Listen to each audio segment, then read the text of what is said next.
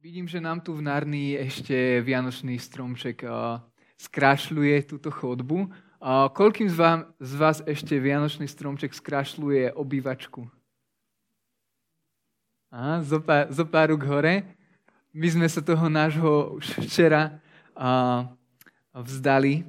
A, a je, to, je to pre nás vždycky, keď dávame ten Vianočný stromček dolu a keď, keď ho balíme, takým, tak, takou fyzickou pripomienkou uh, toho, že, že tie Vianočné sviatky, ktoré, ktoré sme prechádzali uh, a tie dni odpočin, odpočinku, ktoré sme mohli počas nich tráviť aj s rodinou, tak že, už, že už sa skončili a, a je tu nový rok, sú tu nové výzvy pred nami. A, a možno aj pre vás ten štart do práce či už po, po čase toho voľna, sviatkov, alebo pre niektorých z vás, Maťka, nevidím ju, po, dlh, po dlhšej dobe, že po materskej sa vrátila späť do práce, do novej práce, tak hej, vždy ten začiatok práci pre nás, či už po kratšom období pauzy alebo po dlhšom, môže byť pre nás namáhavý a náročný niekedy môže byť taký, taký pozvolný a, a plynulý a tie, tie veci sa tak postupne, uh, postupne nabe, naberajú obrázky a niekedy, možno ak robíte v Narnii alebo, uh, alebo v inej škole, proste tie decka už, už hneď nečakajú, že postupne sa budete uh, zobúdzať zo, zo sviatkového režimu, ale, ale hneď potrebujú vašu, vašu plnú pozornosť. A, a možno aj v iných oblastiach, keď robíte, uh, tak ten, uh, ten nábeh je taký skokový, že nič a potom pf, a, už to ide. Tak uh, takéto momenty a takéto, takéto chvíle, takéto obdobia nám, nám pripomínajú to, že, že práca je, je namáhavá a, a je náročná. A dnes spolu budeme otvárať Žalm 127 a budeme premyšľať nad tým, že prečo je práca taká namáhavá? A od čoho závisí úspech tej práci? A aké je Božie miesto v, v práci a v oddychu. Ak chcete, kľudne si zoberte tam zo stola, alebo Zdenko vám podá Bibliu, aby ste to mohli mať pred sebou. Prostredníctvom ktorého nám král Šalamún ktorý bol úspešný a, a plodný muž, no takisto sám Boh prehovára a ukazuje, v čom spočíva plný život. A, a na žalm sa pozrieme cez optiku dvoch námah v živote. Prázdna námaha a plodná námaha. Žalm 127. Putnická pieseň Šalamúnova. Ak hospodín nestavia dom, márne sa namáhajú tí, čo ho stavajú. Ak hospodín nestráži mesto, márne bdie strážnik. Márne zavčasu vstávate, neskoro si líhate a jedávate chlieb tvrdej námahy. On zatiaľ svojmu milému dáva spánok. Dedictvo hospodina sú synovia, odmena je plod života. Čím sú šípy v ruke hrdinu, tým sú synovia splodení v mladosti. Blahoslavený muž, ktorý si nimi naplnil tulec, nevíde na hambu, keď bude rokovať s nepriateľmi v bráne. Budem sa modliť. Hospodine náš Pane, ak Tvoj Svetý Duch nebude osvecovať Tvoje slovo a nebude konať v našom vnútri, márne je naše úsilie. Veľmi ťa prosím o to, aby ty si konal a pôsobil skrze svoje slovo a aby si bol ty oslávený. Aj, aj tu na našom spoločenstve, ale aj všade tam, kde sa tvoj ľud schádza, otvára tvoje slovo, Pane. Prosím, konaj cez neho v našom vnútri. Amen.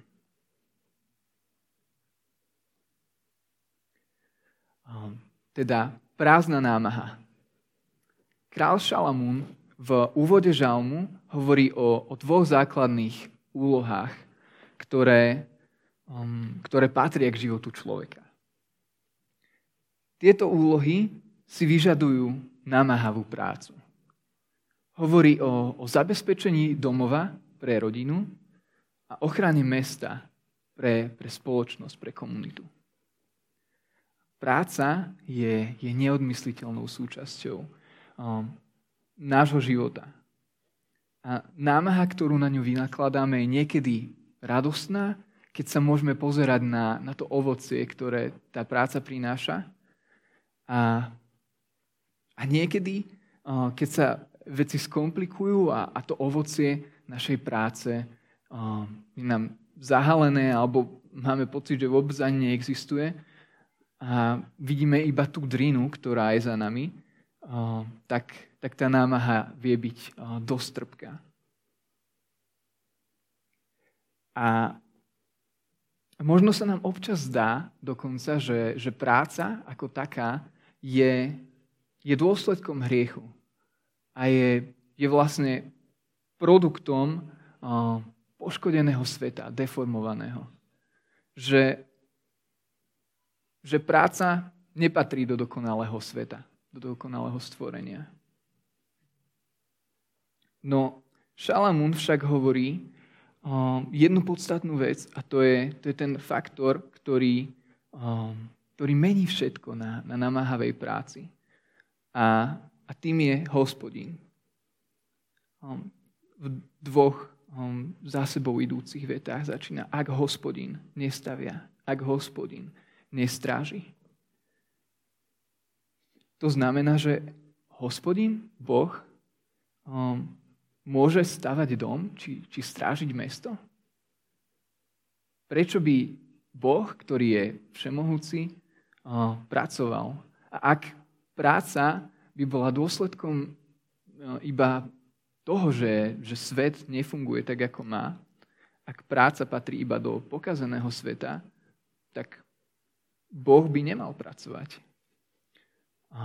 No ale keď čítame Bibliu od začiatku a čítame knihu Genesis, tak v prvej kapitole vidíme, že, že Boh svojim slovom utvoril vesmír, svetlo, zem, nebesia a, a utvoril aj rastliny a, a zvieratá a, a všetko, čím tento priestor naplnil.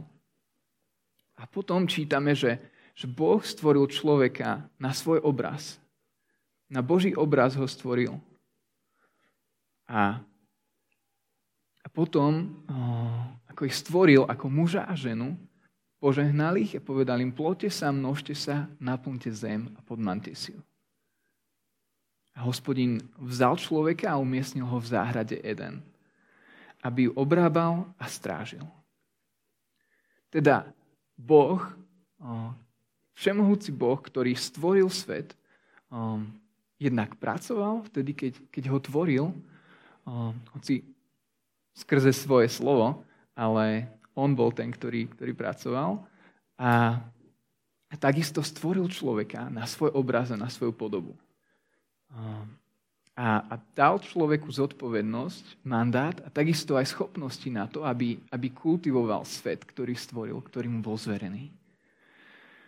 A, a v 31.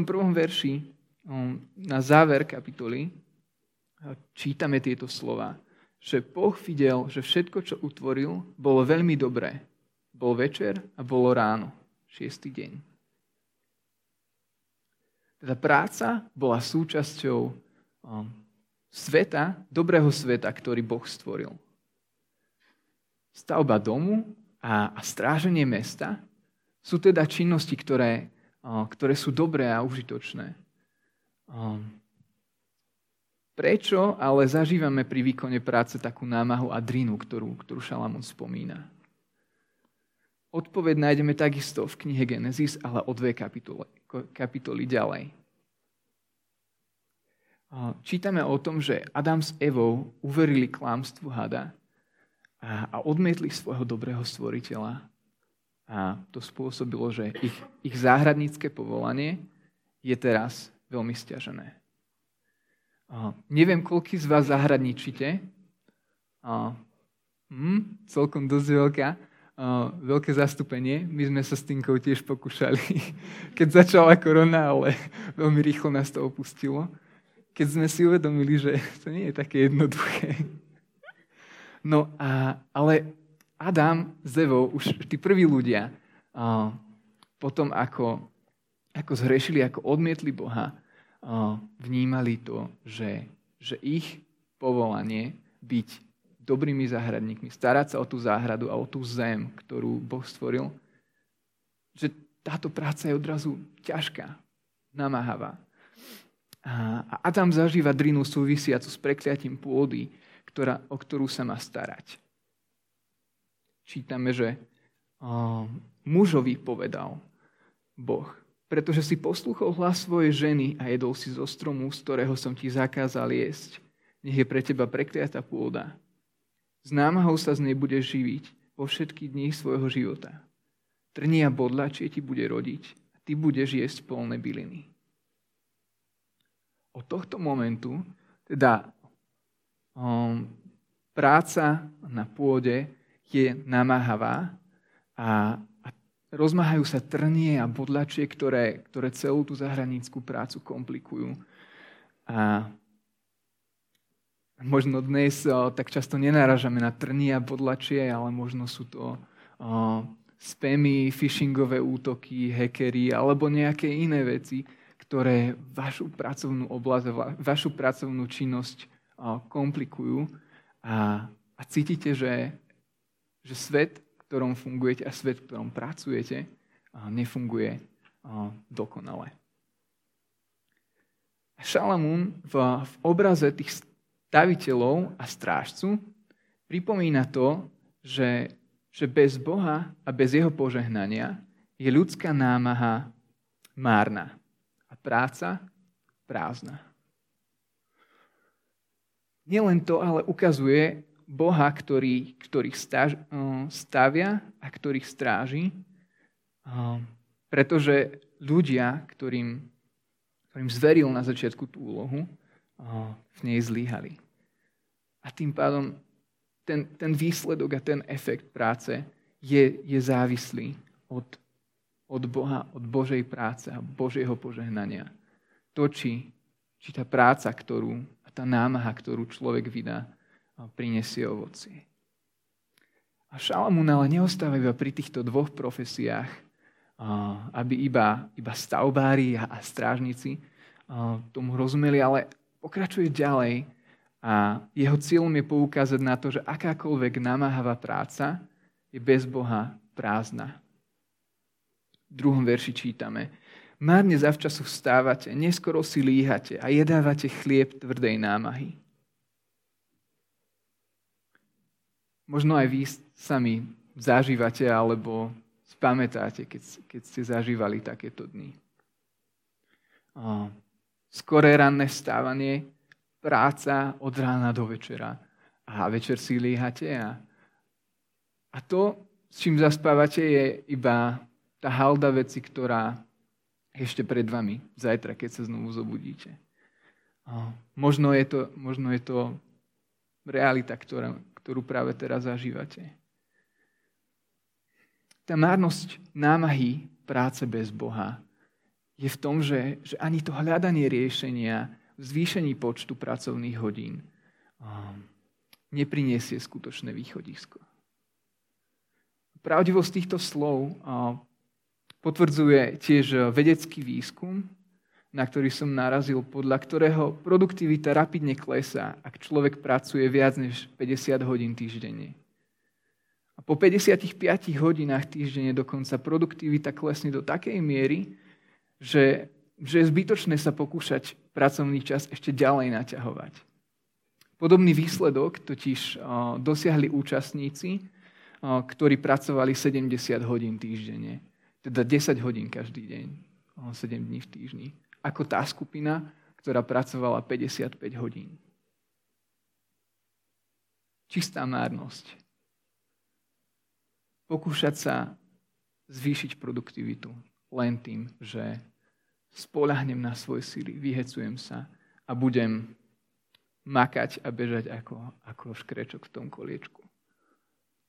bez Boha ani workoholizmus, ani beznadejne zaplnený diár nenasytí človeka pokojom.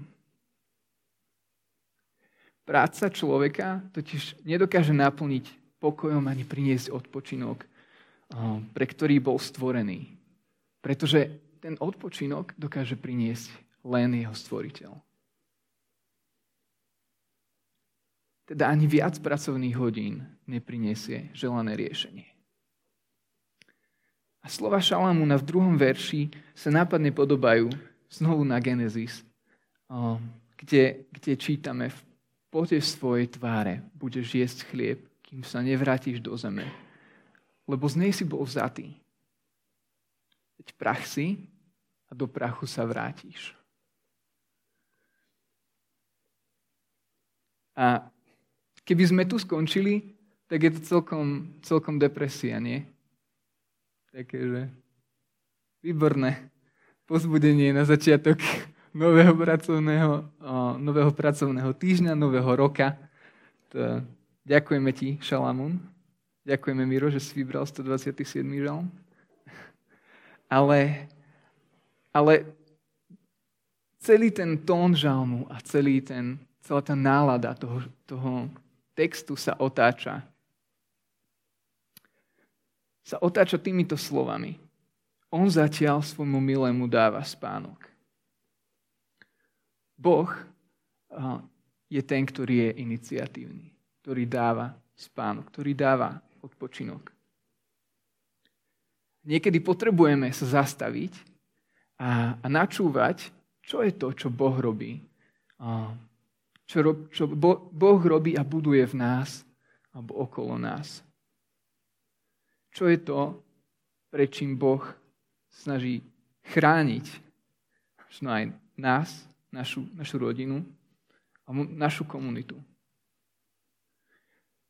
Ak som, ak som príliš zanepráznený a zameraný na to, čo, čo robím ja, tak ako budem vidieť to, čo Boh robí? Čo ak, čo ak Boh nestavia dom pre mňa?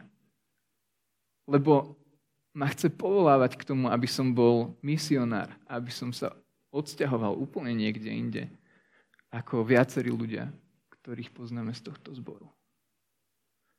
Čo ak, čo ak Boží plán, ktorý, ktorý je pre mňa, um, si nevšimnem, preto, lebo som úplne ponorený až po uši v práci. Stávam skoro ráno, driem celý deň, líham si neskoro večer. Ani nemám čas dať priestor Božiemu duchu, aby, aby konal v mojom vnútri. Len človek, ktorý vie, že je Boží milý, že, že mu patrí, môže pracovať aj oddychovať. A pritom sa úplne spoľahnúť na Božiu milosť. Boh vie, čo potrebujeme. A iba iba človek, ktorý, ktorý nehľada svoju identitu a hodnotu vo svojej, ale, ale v Božej práci, môže zažívať pravý odpočinok. A, a to aj napriek tomu, že práca, ktorá je na tomto svete našim údelom, je, je namáhavá. Ako je to ale možné byť Božím milým? Veď pred chvíľou sme čítali v Genesis, že celé ľudstvo vo svojich prarodičoch odmietlo Boha. K tomu sa dostaneme v, v druhej polovici žalmu. Budeme sa pozerať na plodnú námahu. Od verša 3 Šalamún hovorí, Dedičstvo hospodina sú synovia, odmena je plod života. Čím sú šipy v ruke hrdinu, tým sú synovia splodení v mladosti.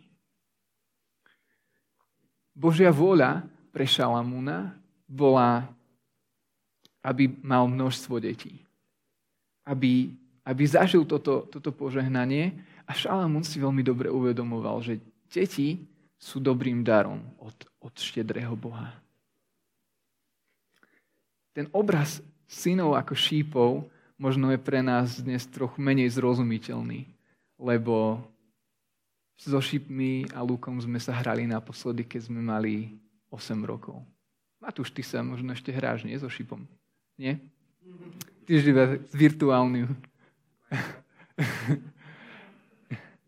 no, ale uh, teda ani pre tých z najmladších z nás možno ten obraz šípu nie je taký zrozumiteľný. Ale čo to bol, čo šíp znamenal v Šalamúnovej dobe? Uh, ten luk a šíp bol jedinečnou zbraňou, ktorý, uh, ktorý pomohol tomu bojovníkovi zneškodniť nepriateľa na veľmi dlhú vzdialenosť všetky tie iné zbranie, ktoré boli meč alebo kopia, boli, meč, boli zbraniami na boj zblízka. Ale šíp dokázal zneškodniť nepriateľa a, a ochrániť mesto alebo dom aj na diálku. Vďaka šípu mohol bojovník na dlhú vzdialenosť zneškodniť nepriateľa a napríklad obranca mesta mohol zneškodniť útočníka mm. a ochrániť, ochrániť tie hradby.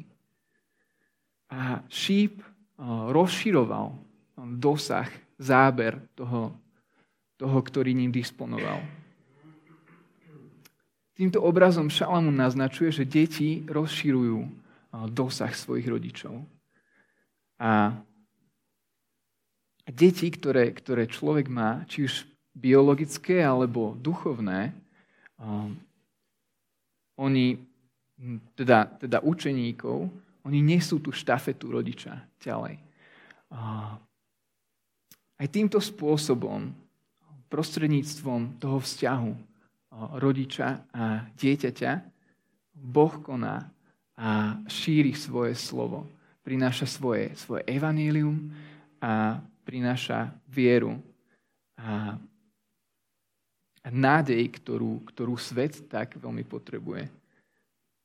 Aj skrze tie, tie deti, ktoré rodičia ako šípy vysielajú, ktoré dochádzajú na miesta, kde ich rodičia sa nikdy nedostanú.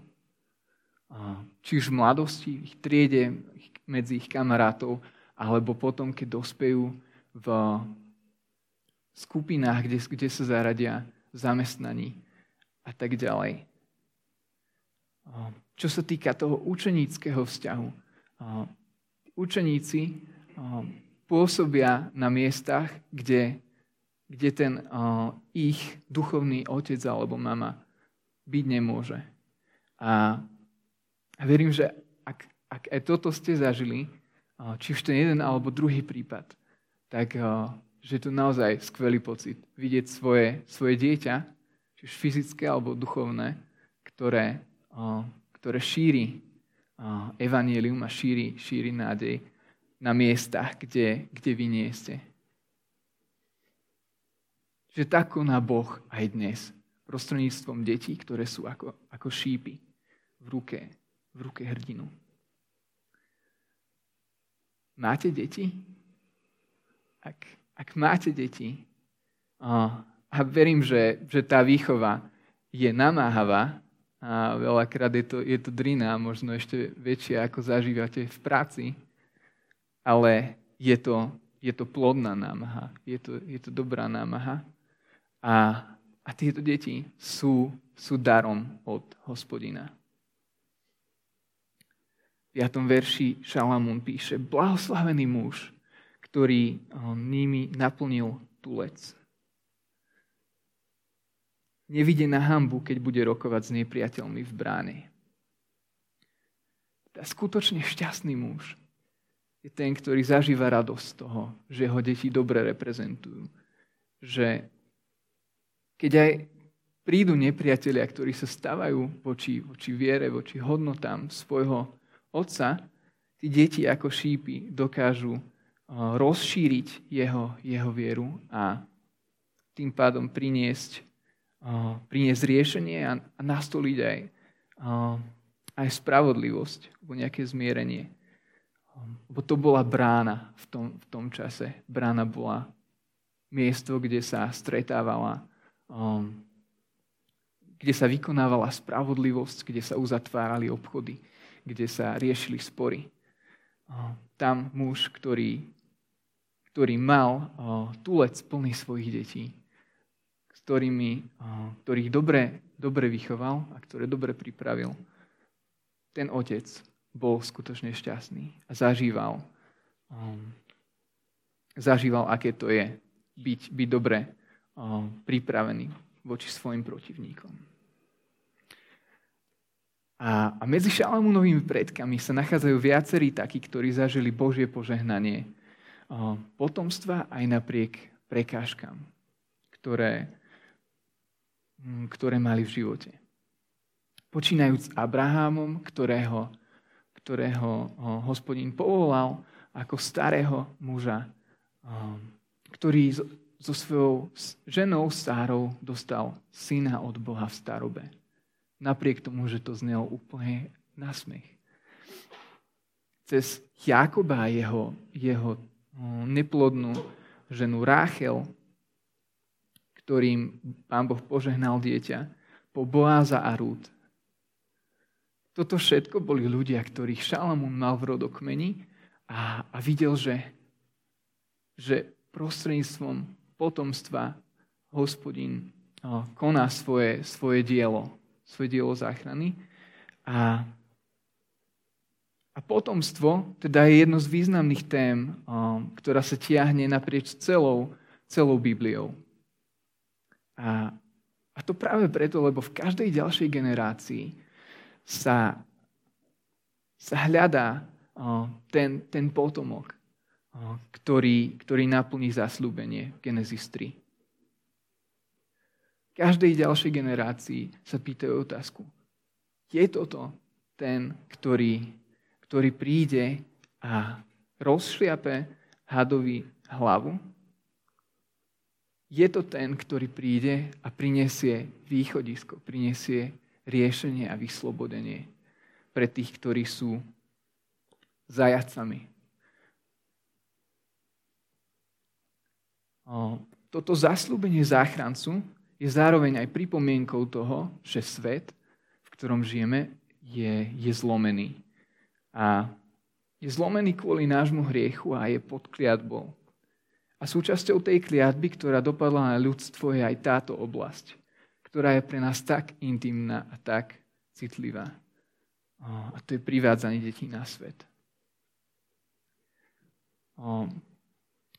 Tej tretej kapitole knihy Genesis čítame Rozmnožím tvoje trápenie v tehotenstve, v bolestiach budeš rodiť deti.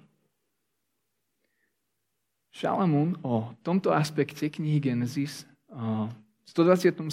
žalme nepíše. Práve naopak píše o potomstve s veľkou vďačnosťou a až tak romanticky a krásne. A až sa to zdá, že je to úplný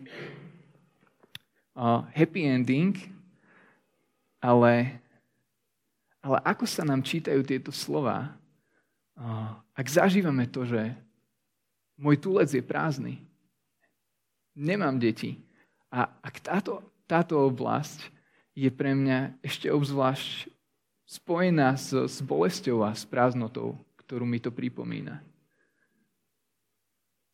Možno, možno to sám zažíva v živote, že, um, že aj toto je oblasť, ktorá poukazuje na to, že svet, v ktorom žijeme, ne, nefunguje tak, ako má. Možno, že si single a aj by si chcel partnera, ktorý následuje Ježiša, ale, ale radšej si single, než by si mal robiť kompromis pri jeho hľadaní. A, a tu overuješ tomu, že Pán Boh to má v rukách, ale, ale je to ťažké. Je to ťažké čítať o Šalamúnovi, ktorý, ktorý tak radosne píše o, o potomstve, o blahoslavenom mužovi. Zatiaľ, čo ty si single.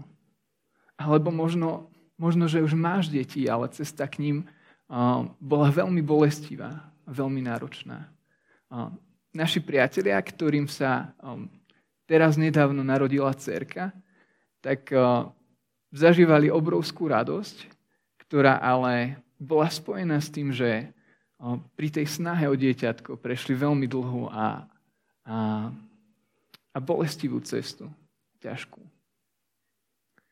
Alebo možno, možno, že tvoj prípad je realita, že dieťa ťa opustilo že bolo s tebou a možno vyrástlo alebo sa vzdialilo a prerušilo s tebou kontakt.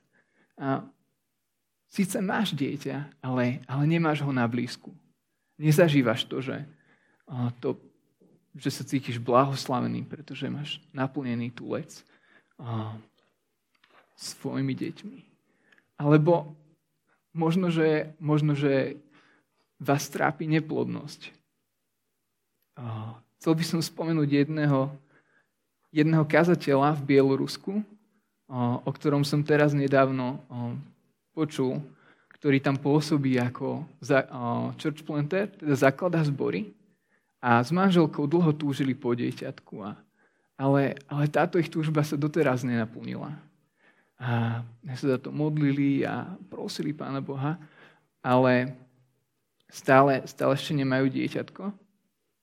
A, no však kvôli politickej situácii, ktorá v Bielorusku je, je, je tá práca tá misia, ktorú tam robia, mimoriadne riskantná. Nikdy nevedia, že kto príde na bohoslužby a, a keď príde niekto nový, že či je to nový návštevník, ktorý naozaj tam prišiel úprimne hľadať a, a počúvať, alebo či tam prišiel ako agent režimu, ktorý, ktorý pozorne počúva, ale hľada dôvody a, a zámienky na to, aby, aby ľudí a obzvlášť tých z poslali do väzenia. A niekoľko členov toho zboru, kde pôsobí, už skončilo za mrežami. Tento kazateľský pár však napriek tomu ďalej zvestuje evanílium a túži, aby ich zbor vnášal Božie svetlo do temnoty, ktorej sa rozlieha, ktorá sa rozlieha v ich krajine. A sám tento kazateľ vníma a reflektuje to, že ak by boli mali deti, tak pravdepodobne by museli utiecť, pretože pre tie deti by to bolo tak, tak riskantné a tak nebezpečné. Teda nie, niekedy uh, možno aj tie otázky, že čo ak nechce Boh, aby som mal deti, ale pridal sa k niečomu inému, čo robí. Čak je to práve povolanie do niečoho. Alebo možno, možno ste zažili potrat a, a veľké sklamanie a smútok. A, a texty, ako je tento v Biblii, vám iba vyvolávajú znovu tie ťažké, ťažké spomienky a, a tú prázdnotu. Pre nás tým konkrétne je to, je to táto situácia, ktorú, ktorú sme prežili. A prečo je to pre nás ťažké, bolestivé, ale zároveň snažíme vnímať to, že Pán Boh je, je stále s nami, aj keď zažívame ťažkosti, aj keď zažívame bolestivé veci aj, aj v tejto oblasti. A, alebo možno, možno ste zažili to, že dieťatko zomrelo po narodení a, a tá bolesť bola, bola ešte, ešte väčšia, ešte intenzívnejšia. Alebo možno vy alebo nejaký váš blízky zažil to, že, že jeho dieťa zomrelo počas, počas života. A, a tieto všetky veci, ktoré, ktoré som teraz vymenoval, sú, sú žiaľ súčasťou sveta, ktorom ktorom žijeme a ktorý je zlomený a ktorý je deformovaný hriechom. Boh však koná aj, aj cez tieto ťažké a bolestivé udalosti. Aj vtedy, keď, keď náš tulec ostáva zdanlivo prázdny. Boh koná a aj keď to niekedy znamená, že, že naše túžby ostávajú nenaplnené, aj prostredníctvom toho môžeme môžeme vnímať, že, že Pán Boh komunikuje. On vie oveľa viac, než my vieme. A, a verím, že, že Boh Otec každému z nás, ak ste zažili niektorú z tých, z tých vecí a z tých, z tých ťažkostí, ktorú, sme, ktorú som spomínal, alebo je to niečo úplne iné. Verím, že, že nebeský Otec nám rozumie oveľa lepšie, než, než ja, alebo než ktokoľvek iný, kto zažil niečo podobné. Kto si prešiel tým, tým trápením a tou trpkou, trpkou cestou bolesti. Lebo nebeský Otec sa dobrovoľne rozhodol podstúpiť tú poslednú, tú najbolestivejšiu cestu. Bol prítom ako jeho vlastný syn. milovaný syn zomieral, ako bol pribíjaný na kríž. A práve v tomto synovi objavujeme konečné naplnenie toho žalmu 127. Pozrime sa teda na Ježíša, ktorý žil dokonale zbožný život a, a neochvejne sa, um, sa spoliehal na svojho nebeského Otca, ktorý bol tým, tým dokonalým šípom, ktorý, ktorý rozšíril dosah svojho Otca, uh, ktorý prinášal, prišiel na, na tento svet a priniesol uh, svetu um, a zjavil svetu Otca. On bol tým, ktorý, ktorý svojou smrťou na kríži dovršil dielo záchrany, ktoré jeho otec zaslúbil. A Ježiš bol zabitý a nezanechal žiadne potomstvo. Fyzicky. Boh Otec vyprázdnil svoj túlec, keď vydal svojho syna na miesto nás. No teraz, cez, cez túto obeď, um, sa jeho tulec plní zástupom zachránených detí, ktorí prichádzajú cez obeď Ježiša Krista. A tie šíria úžasnú správu o, o tej predivnej záchrane, ktorú mohli zažiť do celého sveta okolo seba. Si medzi nimi aj ty. Bohu stačil jeden jediný šíp. Jeden potomok, aby porazil najväčšieho nepriateľa, akého, akého svet mal. Akého úžasného záchrancu ňom máme. Amen. Ďakujeme ti, náš nebeský oče, za to, že si, že si vydal svojho syna za nás. Ďakujeme za to, že um, si ho poslal na túto zem, aby žil dokonalý život, ktorý nikto z nás nedokázal žiť. Aby zomrel smrť, ktorá mala patriť nám. Ďakujeme za to, že on prišiel, aby zjavil teba. Ďakujeme za to, že nás vykúpil a privádza nás späť k tebe. Prosím, daj, nech môžeme nech môžeme spočívať v Tebe. V našej námahe, v práci, aj v, v rodine. A nech môžeme vnímať Tvoje, tvoje pôsobenie, Tvoje konanie. A to, že Ty si aktívny, aj keď, o, aj keď tie veci, čo zažívame, sú krásne, radosné, a že Ty konáš aj vtedy, keď prechádzame cez trpké a ťažké veci. Veľmi ťa prosím o to, aby, aby sme mohli my spoliehať na Teba a zvestovať Tvoje evanílium svetu okolo nás, nášmu mestu, našim kolegom, aj v našich rodinách, Pane. Prosím, ved nás tom svojim duchom. Amen.